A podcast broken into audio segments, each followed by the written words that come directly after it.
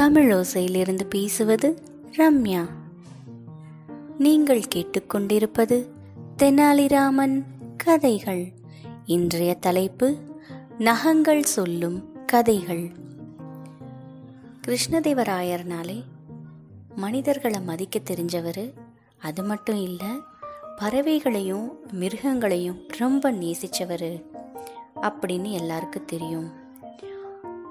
புறாக்கள் பிடிக்கிற ஒருத்தர் அரசவைக்கு ஒரு நாள் வர்றாரு. அவர் கையில் ஒரு அழகான கூண்டு இருந்தது. அவர் மன்னரை பார்த்து வணங்கி மன்னா நான் இந்த வித்தியாசமான அழகான பஞ்சவர்ண கிளியை உங்களுக்காக தான் காட்டிலிருந்து பிடிச்சிட்டு வந்திருக்கேன். இது கிளி மாதிரி அழகாக பாடும் மயில் மாதிரி நல்லா நடனமாடும் அப்படின்னு சொல்கிறாரு இதை நான் உங்ககிட்ட விற்கிறதுக்காக வந்திருக்கேன்னு சொல்கிறாரு இதை பார்த்த மன்னர் ரொம்ப சந்தோஷப்படுறாரு.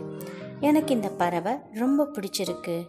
இது ரொம்ப வித்தியாசமான கலரில் இருக்கு. உனக்கு இதுக்கு தகுந்த வெகுமதி கொடுத்தே ஆகணும். உடனே அவருக்கு ஐம்பது தங்க காசுகள் கொடுக்கப்படுது.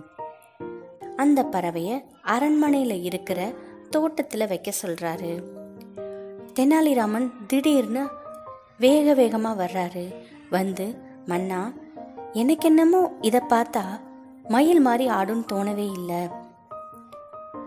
அநேகமாக இந்த புறா குளிச்சு ரொம்ப நாள் இருக்கும்னு நினைக்கிறேன். ஒரு நிமிஷம் இருங்க நான் இப்பவே உங்களுக்கு அதை புரிய வைக்கிறேன் அப்படின்னு சொல்றாரு. சொன்னது மட்டும் இல்லைங்க உடனே ஒரு டம்ளர்ல தண்ணி எடுத்து அதை புறா மேல கொட்டிடுறாரு. அந்த புறா மேலே ஒட்டியிருந்த எல்லா கலரும் வெளியே வந்துருச்சு. இதை பார்த்து எல்லாரும் ஆச்சரியப்படுறாங்க.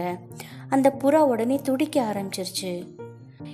தென்னாலிராமன் ஆச்சரியமா பார்க்குறாரு தெனாலிராமன் சொல்றாரு மன்னா இது ஒன்றும் அரிய வகை பறவை கிடையாது. இது நம்ம காட்டில் இருக்கிற ஒரு காட்டு பறவை தான். மன்னர் சொல்றாரு தெனாலி நீ இதை எப்படி கண்டுபிடிச்ச? எப்படி இது மேல பெயிண்ட் அடிச்சிருக்காங்கன்னு நீ கண்டுபிடிச்சிருக்க? அப்படின்னு கேட்குறாரு உடனே சொல்கிறாரு மன்னா புறா பிடிச்சவர் கையில் அந்த பெயிண்ட் ஒட்டிக்கிட்டு இருக்கு. அவர்தான் அந்த புறாவுக்கு பெயிண்ட் அடிச்சிருக்கணும். அதனால் அவரோட நகை இடுக்குகள்லையும் விரல்கள்லையும் எல்லா பெயிண்ட்டும் ஒட்டிக்கிட்டு இருந்தது. இதை கேட்ட உடனே அந்த பறவையை பிடிக்கிறவர் தப்பிச்சு ஓட பார்க்குறாரு ஆனால் காவலாளிங்க பிடிச்சிடுறாங்க. அவரை ஜெயிலையும் அடைச்சிடுறாங்க. இதை பார்த்த மன்னர் தெனாலிராமனை பார்த்து ரொம்ப சந்தோஷப்பட்டு அவருக்கு நிறைய வெகுமதிகளை கொடுக்குறாரு. அவர் எவ்வளோ அலர்ட்டாக இருந்து என்ன நடக்குது அப்படின்னு எல்லாருக்கும் புரிய வச்சதுக்காக மன்னரோட பணத்தையும் காப்பாத்தினதுக்காக எல்லாரும் நன்றி சொல்கிறாங்க இப்படி தாங்க எப்பயுமே நம்ம எங்கே இருந்தாலுமே அங்கே என்ன நடக்குது அப்படின்னு சுற்றி சுற்றி பார்க்கணும். அங்கே என்ன வேணால் நடக்கலாம். அதை நம்ம பார்த்துக்கிட்டு இல்லை அப்படின்னா ஃபோன் பார்க்குறது டிவி பார்க்குறது லேப்டாப் பார்க்குறது மட்டுமே செஞ்சிட்டு இருந்தோம் அப்படின்னா நமக்கு என்ன நடக்குதுன்னே தெரியாமல் போயிடும் டச் ஸ்க்ரீனை விட்டுட்டு ரியல் ஸ்க்ரீனையும் கொஞ்சம் பார்த்தோன்னா நம்ம வாழ்க்கை நல்லா இருக்கும். இதை தங்க தென்னாலி சொல்ல வர்றாரு. வேற என்ன சொல்ல வர்றாருன்னு அடுத்த எபிசோட்ல பார்க்கலாமா? நன்றி.